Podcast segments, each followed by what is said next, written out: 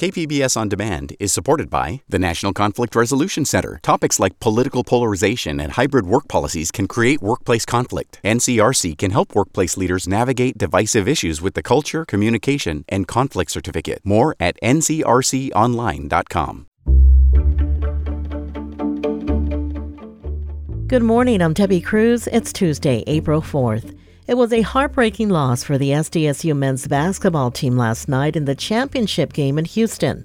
The Aztecs trailed Connecticut for most of the game and were down 16 points at the half before getting within five points of UConn with five minutes to go. But the Huskies quickly increased their lead to beat SDSU 76 to 59. The Aztecs are the first Mountain West Conference basketball team to advance beyond the Sweet 16 round. More on the team's historic run coming up later in the show. Healthcare workers in high risk settings like hospitals and nursing homes are no longer required by the state to wear a mask at work. The new state guidance went into effect yesterday. San Diego County Public Health Officer Dr. Wilma Wooten says the county will follow the guidance, but hospitals and other medical centers are encouraged to set up their own masking policies strongly recommended is what we have on our website. That again aligns with CDPH, but also strongly recommends that acute healthcare settings continue to wear masking, uh, particularly when they are near patient care. Some hospitals are relaxing masking rules, but others are still requiring their workers to continue to wear a mask when caring for patients. It's supposed to start feeling more like spring across the county this week. The National Weather Service says mornings may be chilly, but temps are expected to increase as the week goes on. Today is expected to be sunny with temps in the high 50s. If you're planning to head to the beach, there's a high surf advisory in effect until 11 a.m. Waves are expected to reach up to 10 feet, causing dangerous swimming and surfing conditions. From KPBS, you're listening to San Diego News Now. Stay with me for more of the local news you need.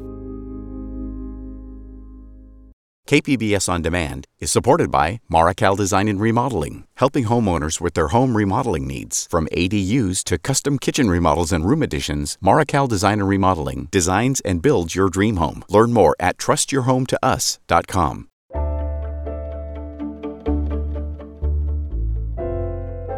The San Diego State men's basketball team's historic season is over.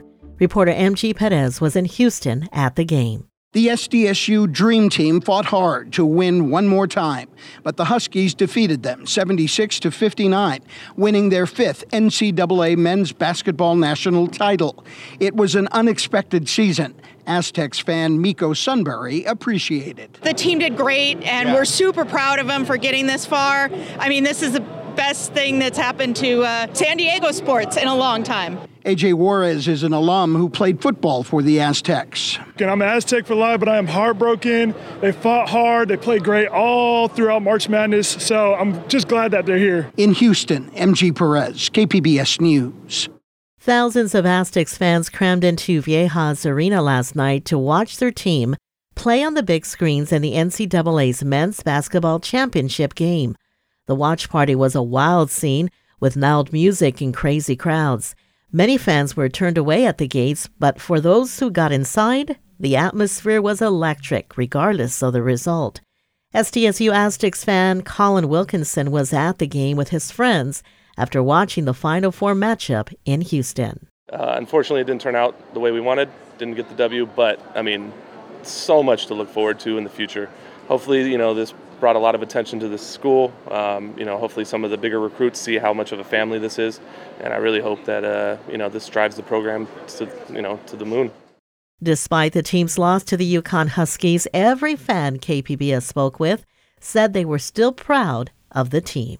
Last night was the SDSU's men's basketball team's first time in the championship game of the NCAA tournament. Reporter Kitty Alvarado tells us about the player whose winning shot at the buzzer in the Final Four game on Saturday got them there. It's Butler with two seconds. He's got to put it up, and he wins it. He wins. Lamont Butler's last second shot against Florida Atlantic was the basket heard round the world. A San Diego State miracle. Making SDSU Aztec history. The grit of the young athlete who made that shot comes from California's Inland Empire. Justin Downer, his high school coach at Riverside Poly, was in Houston to witness that shot. He says basketball didn't come easy to Butler. He was always a pass first guy in high school. That's someone that's put in hours and hours and worked and worked. His toughest times have been off the court. Butler's sister was shot and killed last year, but he takes comfort in her memory. After the game, he told reporters, I think she was with me with that shot. She probably guided the ball in a little bit. Everyone that Lamont Butler comes in contact with is a better person. Kitty Alvarado, KPBS News. Media outlets from across the country were in Houston yesterday covering the NCAA championship game, including SDSU's school newspaper. Reporter Melissa May spoke with the Daily Aztecs co sports editors. When the Daily Aztec co sports editors got approved to cover the Final Four, they were extremely excited to cover the biggest sporting event of their academic careers. Morgan Prickett and Justin Cox have been in Houston following the team since Friday. They've raised over $2,000 through a GoFundMe campaign to help with expenses. Cox says everything's been happening so fast, but he's grateful for the experience just this tournament, this run has been incredible. Um, so happy for the players and happy for all the fans that got to be here and experience this for the first time. I know the San Diego sports scene has had very rough few years um, and a rough history, but to be able to do this on this stage is is great. Prickett says the fans at the tournament have really brought the energy and are almost as electric as the show at Viejas Arena. Melissa May, KPBS News. Coming up, we have some spring break ideas for you and your kiddos. We'll have that story and more just after the break.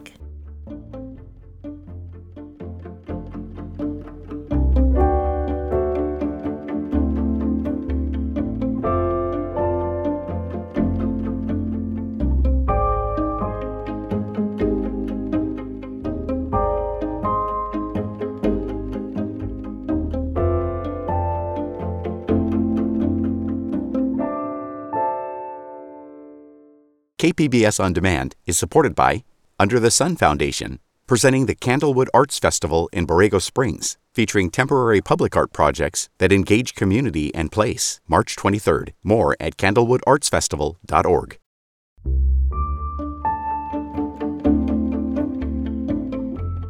There's a new reason to visit one of San Diego County's many museums, a very big reason. Reporter John Carroll traveled out to Campo to the Pacific Southwest Railway Museum to see the museum's newest piece of railroad history.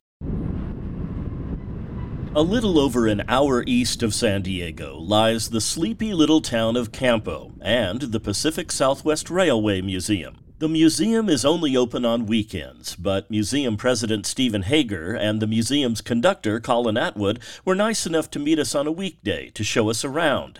Hager talked about what the museum has been all about for its 62 years. Our mission out here is to preserve and interpret railroads and railroad history uh, in the Pacific Southwest of the United States with a focus on railroads in San Diego County. There are a couple of buildings on the museum grounds, including the historic Campo Railroad Depot, but we interviewed Hager outside, and right behind him, a major piece of recent railroad history in the county. The technical term is an F40 PHM 2C commuter locomotive. The F40 PH what he said, powered coaster commuter trains between San Diego and Oceanside from 1995 until 2021. It's unique among American built locomotives. The North County Transit District, which operates the coaster service, custom ordered these five, or this locomotive and four sister locomotives just for that commuter train service. There's no other locomotives exactly like them that were ever built. The coaster locomotive takes its place among the museum's extensive collection, everything from boxcars to hand carts, passenger cars to cabooses, many parked outside, waiting for the day when funds are available to restore them. Hager says even the coaster locomotive needs a little TLC. But it's inside where you find this museum's crown jewels. Museum conductor Colin Atwood can tell you all about them. We have a lot of living history here in this museum that we love to share with everybody. One piece of that living history a little red fire engine built by Ford. But this fire engine runs on rails. It was able to get to places that your traditional fire truck couldn't get to. So if there was a tunnel fire somewhere between wherever the road was and, uh, and the next connecting road, this would be able to get in between to handle that fire. Here you can see how railroads invented signaling technology, later adapted for automobiles. This is where you can get up close and personal with Southern Pacific 2353, a huge oil fired locomotive built in 1912. And there's a Santa Fe Railway post office car. You can walk through it and see how the country's mail moved after the Pony Express galloped off into history. It's always good to know where it is that you've come from as a country and where we have gone or, and where we're going. So, this is the perfect place to come and look at actual living history. Back to recent history, the coaster locomotive. Museum management had to work their way through four and a half years of governmental, logistical, and financial hurdles before the process of moving it to Campo could begin. And that process, well, Let's just say it wasn't quick or easy. Right now, we have no rail connection to the outside world here in Campo. so the only option to get locomotives and cars here is to put them on a truck. It started its journey on a train in Anaheim where the museum was storing it. Was taken out to La Mirada, got on a second train which took it to Barstow, then got on a third train to San Diego, and then finally one fourth train that brought it down to National City. From there, it was loaded onto two huge highway dollies and trucked out to the museum, a process that took about a month. But for Stephen Hager, Colin Atwood, and the rest of the volunteers who make this museum go, it was worth it. A new addition, relatively speaking, to a special place that rolls out the history of railroad travel. A place, like any good museum, that tells a story of where we've been, how we got to where we are today, and perhaps where we're going next. John Carroll, KPBS News.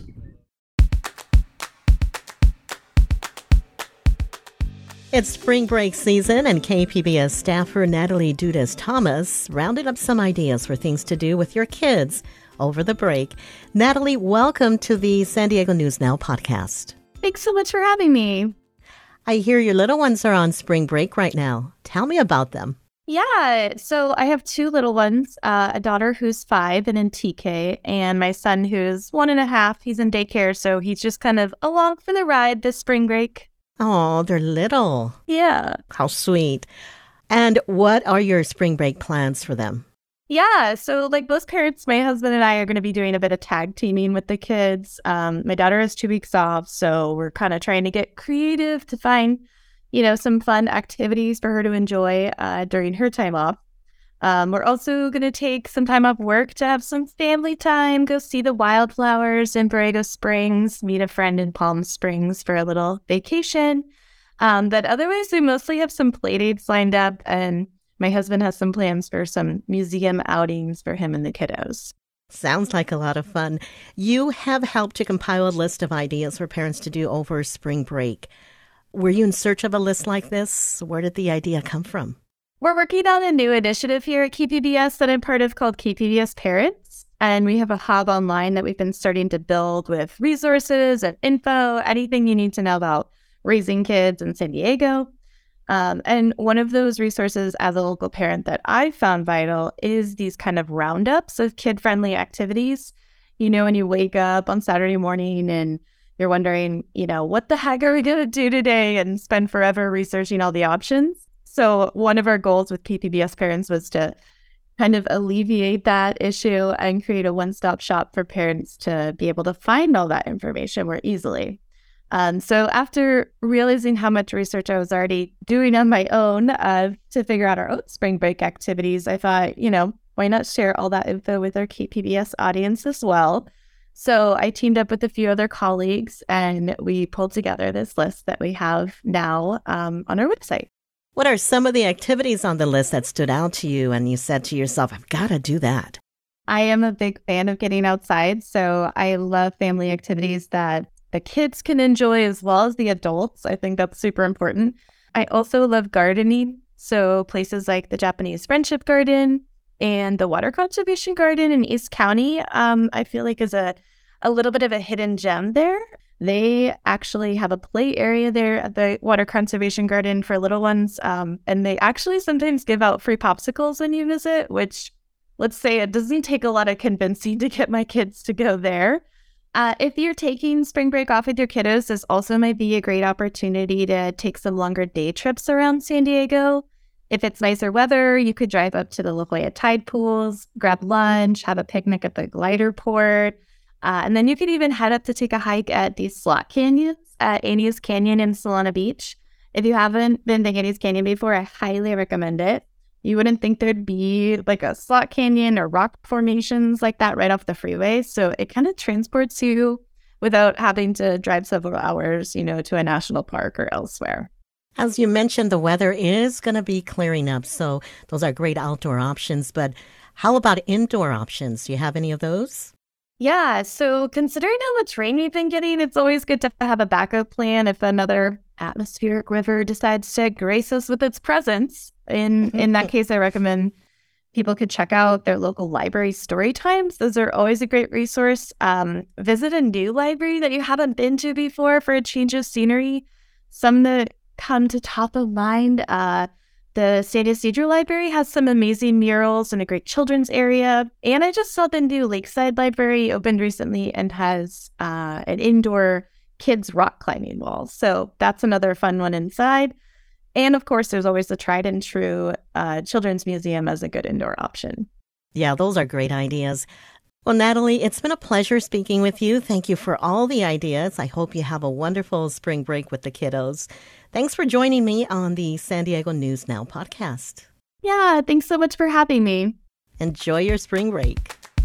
You can find more spring break ideas and, of course, more San Diego news at kpbs.org.